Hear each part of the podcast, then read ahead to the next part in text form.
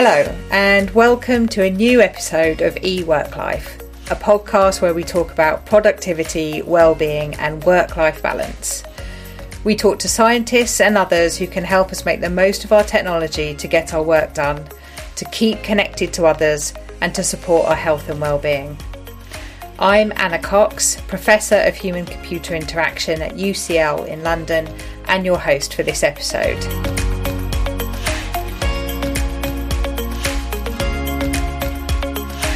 In today's episode, I'll be talking to Professor Anne Blandford, an expert in digital health. We cover how her rebellious streak led her to study maths at Cambridge before embarking on a career in computer science, the importance of progressive teachers and how they shaped her life as a student and as a woman managing a career and a young family, and about her research in digital health that's empowering people with long COVID to try out what works for them when managing their health. But before that, let's listen to some top tips from our other guests about how we can use technology to survive the digital age. I'm Sandy Gould. I'm a lecturer at the University of Birmingham. My top tip for using technology to support your health is to use OpenStreetMaps to help find new and interesting routes to take on your local walks. So I'm David Ellis. I'm an Associate Professor in Information Systems at the University of Bath. My top tip for using technology to get the best out of life is to try and align it with your own goals. So for example, a fitness tracker won't make you fit out the box, but it can still help. Now to today's guest. Anne Blandford is Professor of Human-Computer Interaction in the Department of Computer Science at UCL and a member of UCLIC, the UCL Interaction Centre. She served as Director of UCLIC, Director of the UCL Institute of Digital Health, and Deputy Director of the Institute of Healthcare Engineering. She was a Suffrage Science Award holder, a winner of the prestigious IFIP TC13 Pioneer in Human-Computer Interaction Awards, and has been elected to the SIGCHI Academy. So let's get straight into it. Here's my conversation with Anne. Welcome, Anne, and thanks for taking the time to talk to me. Hello, Anna. It's a pleasure to join you today. So I wanted to start back at the beginning of your academic career when, as an undergraduate, you studied maths at Cambridge. And I wondered whether you had always set your sights on going to Cambridge and always thought that maths was the way, was the thing for you, I suppose. No, absolutely not. At GCE level, which is the precursor to GCSEs, I didn't even think I was going to do well enough at that level to be able to go on and do further maths at A level. So I kind of joined the double maths set and then I promptly withdrew from it when I thought that my maths qualification wasn't going to be good enough. And a fantastic maths teacher persuaded me that that was the wrong decision and that I was capable of doing double maths at A level. Which I did, and I did fine. Why did I go to do maths at university? Well, actually, I'd originally thought I would do computer science, but I was in a kind of school, even though it's a state school, it was a school that had a tradition of sending quite a few pupils to Oxford and Cambridge, and most of the double maths set people were kind of channeled into applying to Oxbridge. It wasn't something that had occurred to me personally before that at all.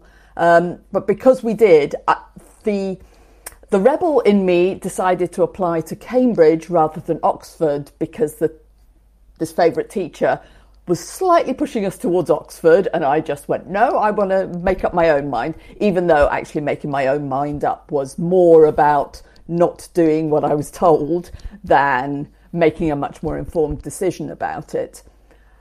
But at that time, Cambridge didn't actually offer a full degree in computer science. It only offered a third-year course. So one had to go in and do something else first. And because I was actually doing okay at maths, I went to do maths. And actually, I quite enjoyed maths at Cambridge. And so I didn't ever change to computer science. I continued through with maths. So you said that you thought that you might do computer science at university. So how had you got sort of introduced to computer science as a subject even? At school, somehow in the maths lessons, or in one set of maths lessons, we were taught a little bit about coding. And at that time, the way to code was to fill in a paper form with lines of Fortran that we had learned, and then to imagine how this program would work, send the coding forms off to the council offices, where it was turned into a deck of punched cards, run through the council computer, and then we would get the results a week later. And actually, I found this problem-solving process kind of fascinating, working out how to persuade the computer to do what I wanted it to do. I think I enjoyed that problem-solving and that feedback that told you whether you'd done it well or not. And that was the only experience of computing I'd had at school, was this very, very slow computing process. And it's meant that as a computer scientist, insofar as I might still be one, I'm very reflective about any code I write, and I don't just hack stuff up, put stuff in, see what happens.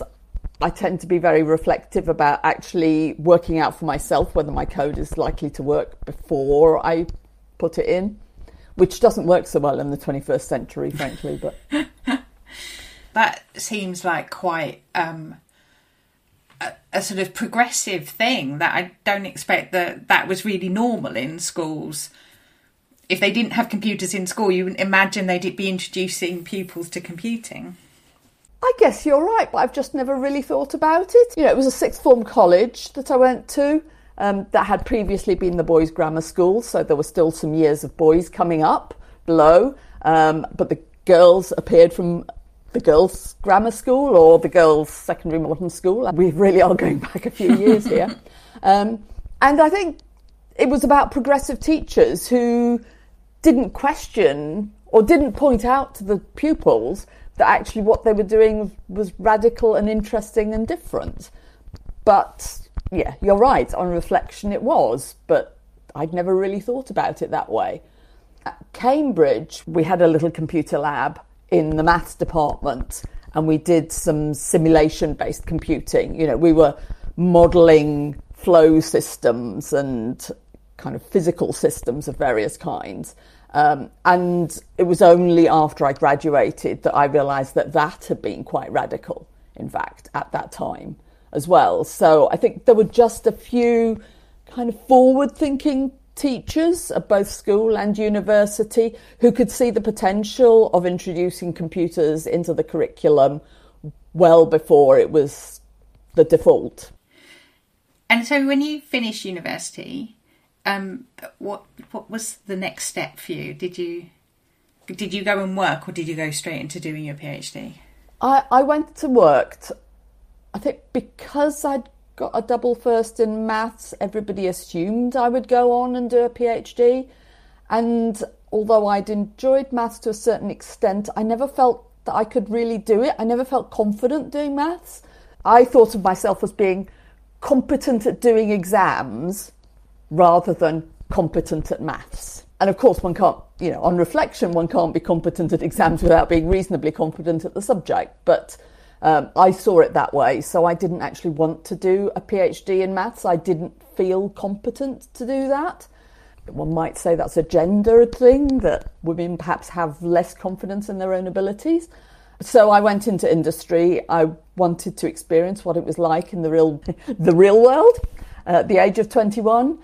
And I'd half thought of switching not only to computing during my degree, but I'd also half thought of switching to engineering, except that I looked at quite how hard the engineers worked and how many hours they spent in lectures and the labs, and decided that I wanted to do more various things in my life that precluded switching to engineering at that point. But anyway, I joined an engineering company at the age of 21 with a view to doing software engineering kind of career track. So I did an engineering training scheme, which involved doing engineering practice, you know, learning to use lathes and milling machines and do sheet metal work, which felt like sewing, but with metal rather than with cotton and thread, and various other kind of and some electronics as well. But actually I got steered into a more of a software engineering track, which was probably much better for my skills. And I stayed in industry for 18 months, but then there was a bit of a blip in the industry and a lot of my friends were made redundant. And even though I wasn't made redundant myself, I started to look elsewhere and found a job at Queen Mary University of London, except it was Queen Mary College at the time, doing software development for teaching, so kind of computer-based learning systems. So I moved to QM and started to develop educational software using that famous Fortran. And was that in the computer science department or in an education department? No, it was in the engineering department. And again, I think it's another example of, in this case, an engineering lead who had a vision for how computing could support the engineering curriculum.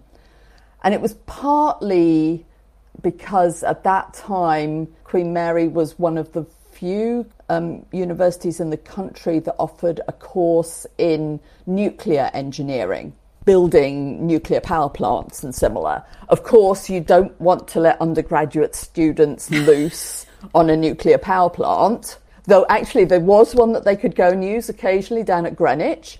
But anyway, they wanted to do most of their experiments in a safe environment, i.e. through software simulations. So students could safely blow up and experiment with the parameters on nuclear power plants using software simulations, and our job was to build those simulations for the students to learn about binding energy and nuclear stability is one of the ones that I remember particularly well because the acronym was BEANS. But having set that up for nuclear engineering, actually the aeronautical engineers, the civil engineers, various other electronic engineers also saw the value of doing simulations as part of their courses. So we ended up building software simulations for all, you know, students right across the faculty, basically.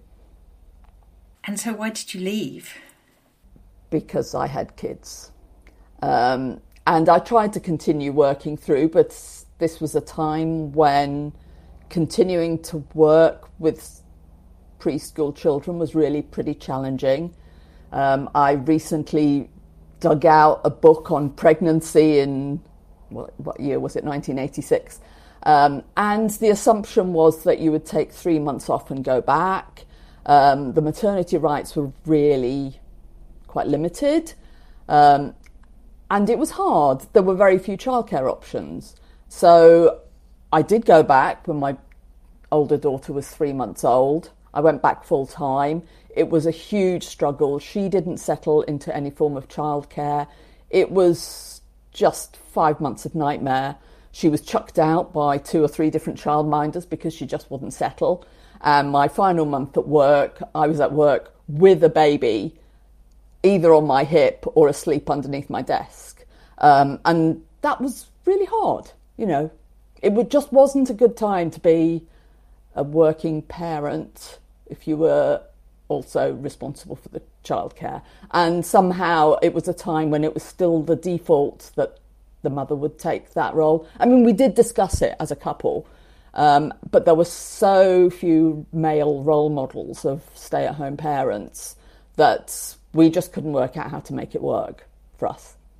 So I continued to do a little bit of work. I continued to do like 10 hours a week of consultancy work, all done while said small child was asleep. So kind of catching the naps and doing bits of programming while she was asleep. And you were doing that from home? From home, yeah. Yeah, so I must have had a computer at home. I can't remember now. I think it was the early days of what were called laptops, but were really big, luggable computers. I remember having Commodore Pets at work, and it was the early days of BBC Micros, and things were kind of getting smaller. They definitely weren't the the size of a modern laptop or a tablet or a smartphone. I remember installing new memory into the mini computer that we had in the lab, and it went up from 64 kilobytes to 80 kilobytes, and this was enormous. You know, your smartphone has much, much more than that now, megabytes at least, if not gigabytes. Things have changed a lot. So when you left that job, did you see it as you were stopping working, or did you see it as I'm going to part-time? I initially saw it as stopping working because I couldn't see how to keep going, and that was actually very hard, but I didn't feel I had any choice at that time. There was a gap even before the part-time, the 10 hours a week kind of came in, because that had to be negotiated. So it took a little while for that to come through, but then once it did come through, it ran through both the older child becoming a toddler and then me having a second child and the first few months of her life. So at what point did you think, oh, actually, I'm going to go and do a PhD? I think it was before having the older child. There was always that thought that I did want to do a PhD. I wanted to do it in something that interested me. I was really interested in computer-based learning at that time, and artificial intelligence was trendy. So for me, there was the question about, should I start a PhD? And in my mind, that would mean delaying having a family, or have the family while I was still relatively young and delay doing the PhD. And obviously I went for the second of those options. But then when my younger daughter was 3 months old, I had that first moment of freedom. I had a bath without a small baby. She was actually asleep.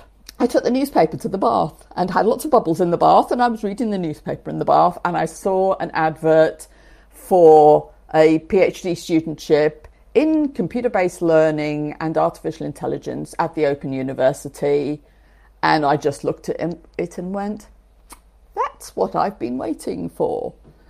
Having a 3-month-old baby is not perhaps the best time to be starting a PhD, but I've got to try it, otherwise I won't know whether it's possible or not. So I just pointed the advert to my husband and said, tell me I can't do that, to which his response was, well, give it a try.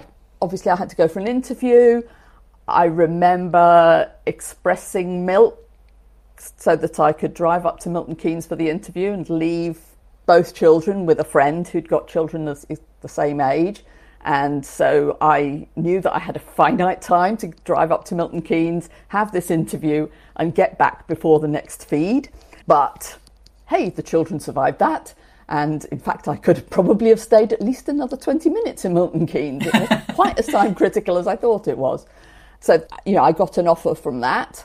I think they knew they were taking a risk in offering a PhD studentship to somebody with 2 preschool children, but they took that risk and it paid off, and I got my PhD in 3 years. How did you find kind of combining doing your PhD with having 2 young children? So I basically did it in 3 days a week. I had childcare for 3 days a week. At the time, my husband was working flexible hours, so he could work 9-day fortnights, which meant that he could take a day off a fortnight to look after the girls as well. And I tried to be home well in time for bedtime. The older one, who was the one who'd had difficulty settling with childminders when she was younger, I think we found a good childminder this time who took both girls, because there really weren't nurseries or other childcare options that you could afford on a PhD stipend at that time. So really childminders was the only option for us. It was the only thing we could afford, and as I said, there were very few nurseries. So this time we struck lucky and had a lovely childminder who had her own three children, and my younger daughter absolutely hit it off with her son, who she tormented to death, but he seemed to really enjoy being tormented by this little thing. So it worked out. So I was confident about the care I'd got for the girls, and they did that in kind of 3.5 days a week. Effectively, I had 3.5 days a week to study. Plus, when they were really little, I had evenings after they went to bed, though by my third year, they were staying up later, and the kind of cognitive effort of doing that final writing up meant that I often didn't have the energy to still be working after they went to bed. So I really was doing just the 3.5 days a week by the time in the last few months. And did you, when you were doing your PhD, did you have it in mind as the stepping stone to an academic career? No, I thought I was going to go into industry and earn a fortune. Because the AI jobs that were being advertised at the time I started my PhD were really well paid and really attractive. And in those 3 years that I was doing my PhD, basically the bottom fell out of that style of AI market. And sort of AI went into one of its several kind of really dry periods when there was very little work available. It was unclear where the discipline was going. It's since transformed from being what was at that time called good old-fashioned AI, which is kind of production systems, to being the kind of more modern statistical flavour of AI, neural nets, very large data sets, a form of AI that I know very little about. So, you know, my PhD is in the old-fashioned kind. But it went through this real dip. As I was completing my PhD, I was thinking about options at that point. I actually just wrote to 6 research groups within commuting distance of my home and said, hey, have you got any jobs, any small possible roles for me? Here's my CV. And I actually had interviews with 3 of them, even though none of them was advertising a job at the time, and ended up going to Cambridge. Not to the university, but to the applied psychology unit, where Richard Young and Phil Barnard were just coming to the end of the first Amadeus project. I think it had 4 months left to run, and the researcher on the project had just left. So they had like 4 months money, and they were hoping that they would get a follow-on project, but they didn't know at that time. So I was basically employed for 4 months, with both parties, both me and them, viewing this as a very long interview, basically, like an internship, so that I could find out what it was like commuting an hour each way to Cambridge every day, and they could work out whether I fitted in their project and in their team. And it did work out, obviously, because I stayed there for 4.5 years for the whole of the follow-on project. The children were obviously growing up through this phase. The childminder who had been so fantastic through my PhD realised that she wanted to do something different with her life. So the first few months of me working involved the children going to a different friend every day of the week. If it's Thursday, then it must be with so-and-so. I need to go to the correct house to pick up the girls. Actually, I've missed a bit in all that, because I think that was a year before the girls went to school where we had a nanny temporarily. It must have been while I was working. My memories of the precise timing of everything are clearly a little bit vague. But so I was at the applied psychology unit for 4.5 years, I think it was. And the girls were going through primary school and going to a friend's house after school as childcare. So I would go to work really early in the morning. I'd be in the office by 7:30 every morning, which means I left home at 6:30. And my husband would take the girls to school. You know, he'd do all the breakfast routine with the girls. And then I would get back by 5 o'clock so that I could do all the evening routine and storytelling and bath time and all those things. And so was that job an AI type job that you started in? So that was a cognitive science job. It was doing cognitive modelling using SOAR, which was fairly popular cognitive modelling architecture at that time. So it was using my AI skills, but kind of turning them on their head. It was the same style of thinking, if you like, as my AI PhD, but applying them to modelling people to understand how people interact with technology, rather than modelling people to make the technology pretend it's human, if you like. So it was the same kind of thing, but applied in an HCI context, rather than applied to make technology seem cleverer than it actually is. Yeah. So was that your first introduction to HCI as an area then? Yeah. Yes. So that was my introduction to HCI completely. And you've continued in that area ever since? Yes. And now it seems like you're work has moved away from that sort of educational context more towards looking at digital health. So what was the story about that transition? I never touched education as a theme after my PhD, mainly because at that time getting funding for projects was really hard.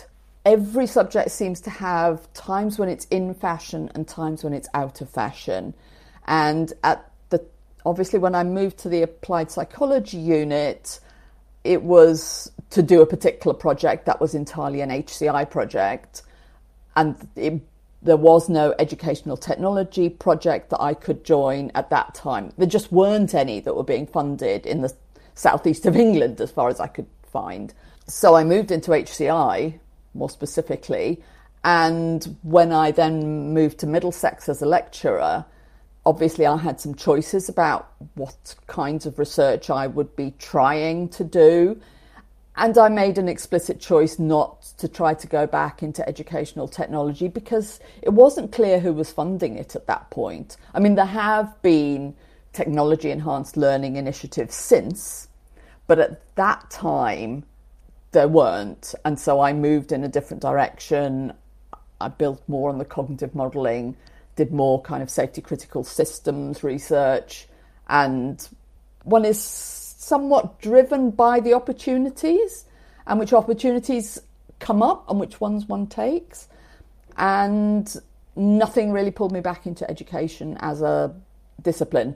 It wasn't that I explicitly voted with my feet, it was that there weren't many opportunities in that area at the time when I was making the critical decisions. But now you're extremely passionate about digital health and devote all of your time to that as an area to sort of improve. So what is it about it that sort of captured you? So there was a time around the late 1990s where I was doing some projects that were health related and other projects that were not. And it became quickly apparent that health was an area that you had to be either in or out, because the ecosystem and frankly the politics behind healthcare are changing so rapidly that you can't just kind of dip in and out very easily. So actually at that point, I kind of opted out, but I then found myself doing research on bizarre things like safety critical chocolate machines, which didn't feel very credible, frankly. I mean, obviously the heart of that was safety critical systems, brackets, find your application area that is small enough and simple enough to do some reasoning about, close brackets. We had various projects which might well have got funded in control rooms and similar kind of clearly safety critical contexts. But I think I hit another one of those points where I had some applications in healthcare and some applications in non-healthcare, and the healthcare ones came through, by which I mean grant applications in healthcare, and the healthcare ones came through and the non-healthcare ones just didn't. And so I decided that I was going to commit to that. And actually, it has changed a lot in the last 10 years. So a lot of the research questions and opportunities are really different now from the ones that were prominent 10 or 15 years ago, whenever it was I made that shift, because it was a bit of a gradual moving from one focus to a different focus. Yeah, I decided to commit in that area, and so I've stuck there now. So it seems like an area that obviously has huge potential to radically change not just the way that people in the UK live, but people all over the world. What are the real challenges that you're kind of grappling with at the moment in your research? The biggest challenge, I think, right now is talking about systems as complex systems. Computers naturally deal well with problems that are decomposable into smaller and smaller problems, and have people behave in kind of predictable or prescribable ways with the technology. And actually what we find is that healthcare is really complex. You know, even an individual's health is really complex, never mind when you put that individual in a milieu and in an environment with lots of other individuals, some of whom are patients, some of whom are professionals, and expect them all to work with technology well together. We've got to rethink those two kind of layers, the computing, the technology layer, and the socio-technical system layer, so that they actually talk together better than they do right now. And I don't know how to deal with that, but I think it's a really, really important challenge to acknowledge the complexity and actually start to reason about it and deal and address it directly, rather than continuing to develop technology that prescribes how people are meant to use it because people can't use it the way that it's notionally been designed to be used. And that applies from everything from apps for health and well-being through to major medical devices that are run by software and have one or more operators, and the technologies in between, where the technologies are small but the team is big, and all the technologies are meant to work together somehow but are traditionally glued together by the people doing the things that need to be done to make them actually work well together. Yeah. So one of the things that sort of recent events in terms of the coronavirus pandemic, it's really changed so many things about the way many people are living their lives at the moment. So, you know, we're communicating using digital technology. Lots of people are using technology more for work than they might have done before. How do you think this new context is impacting our use of digital health tools? There have been a lot of changes in the last 12 or 15 months, both in terms of what we expect of technology and of how we use it. And, you know, that obviously starts with things like having to do a lot of healthcare more at a distance now, where possible. So there have been a lot of advances in telehealth solutions.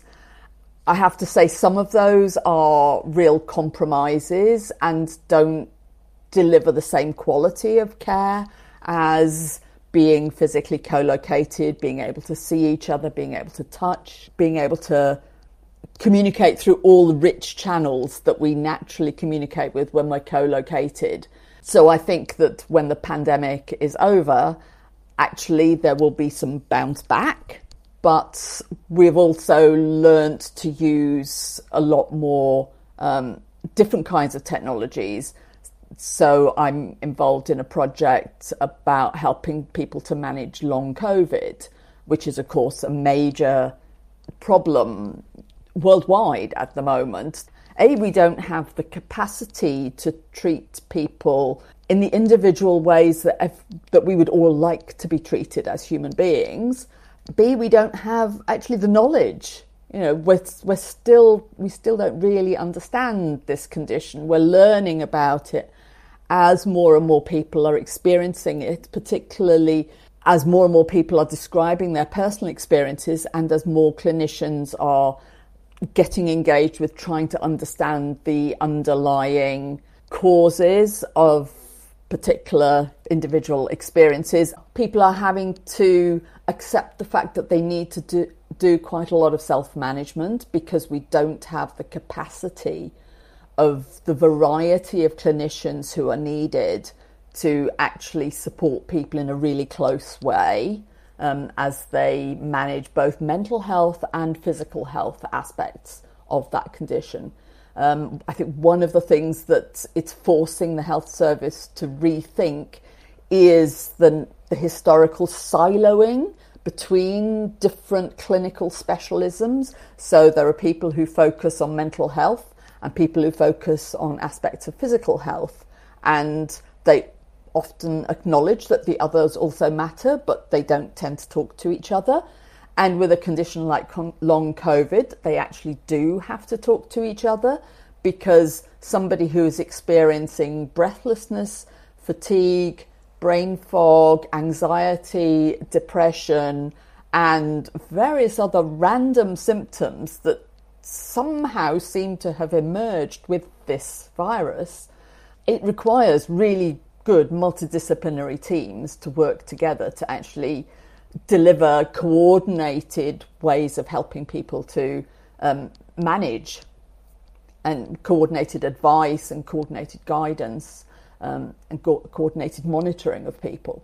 But also we are learning about the condition with everybody who unfortunately experiences it. So it's not as if we have the answers yet. The answers are all kind of contingent, and we are experimenting.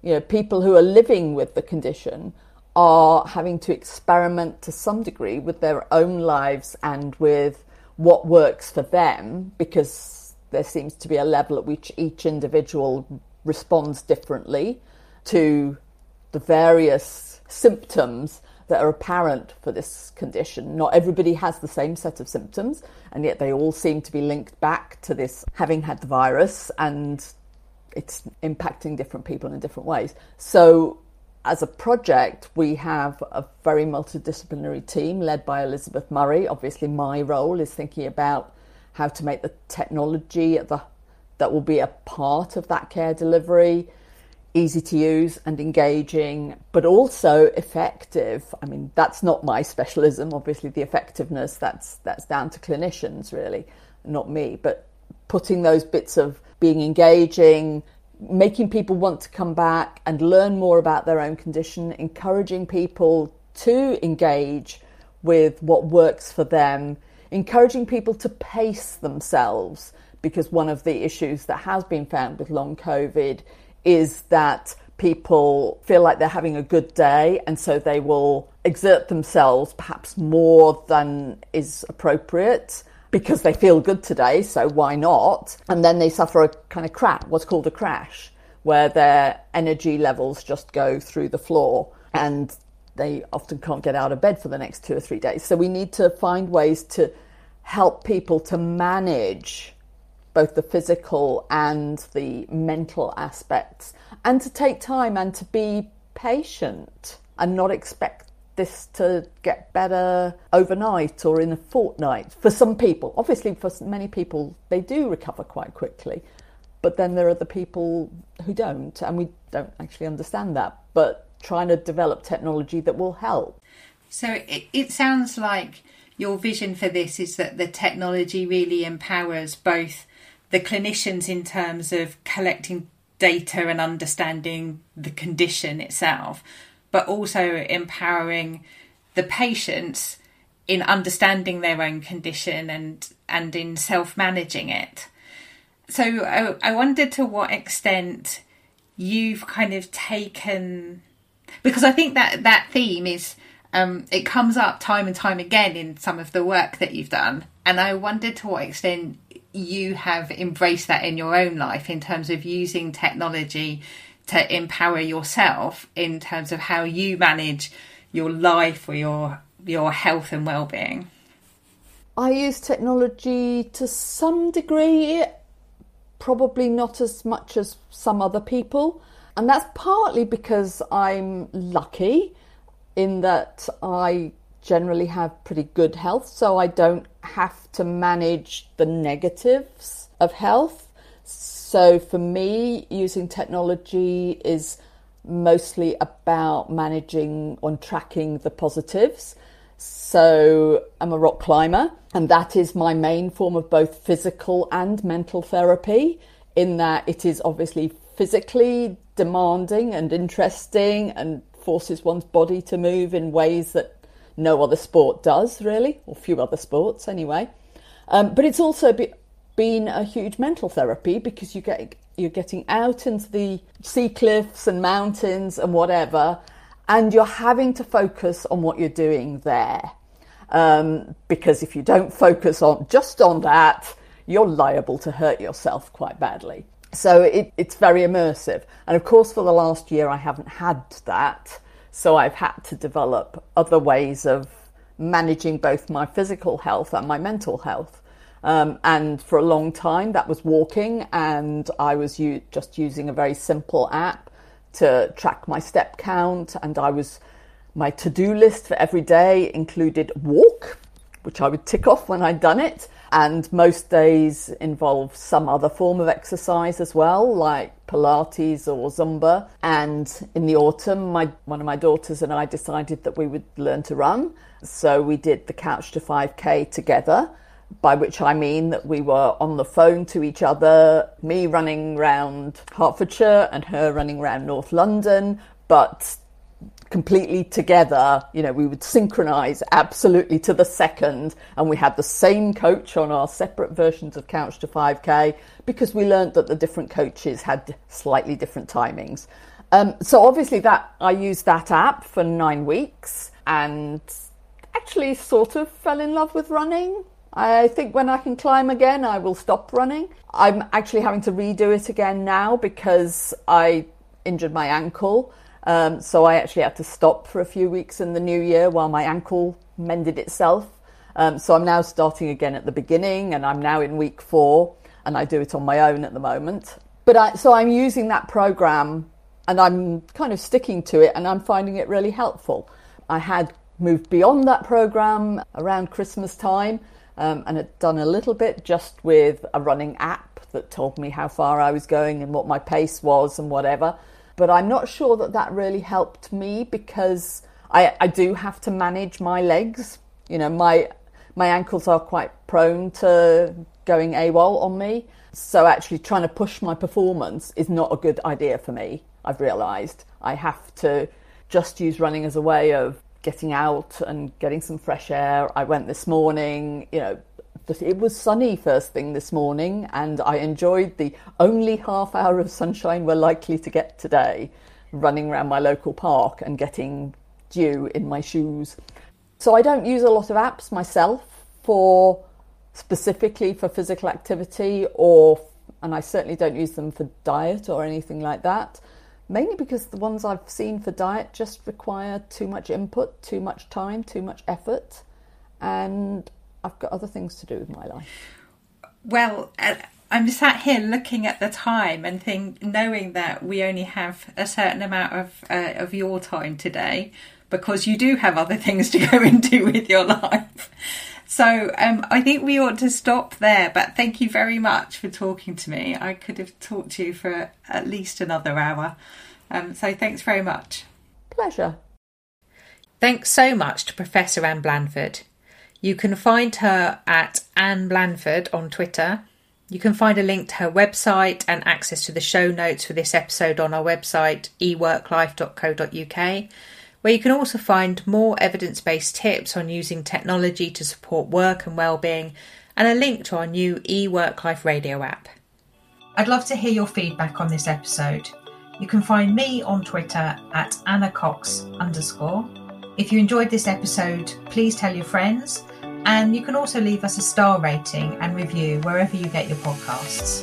Thanks, as always, to our producer, Claire Casson. This episode was sponsored by the EPSRC Get A Move On Network Plus. Music by scottholmesmusic.com. eWorkLife, powered by UCL Minds.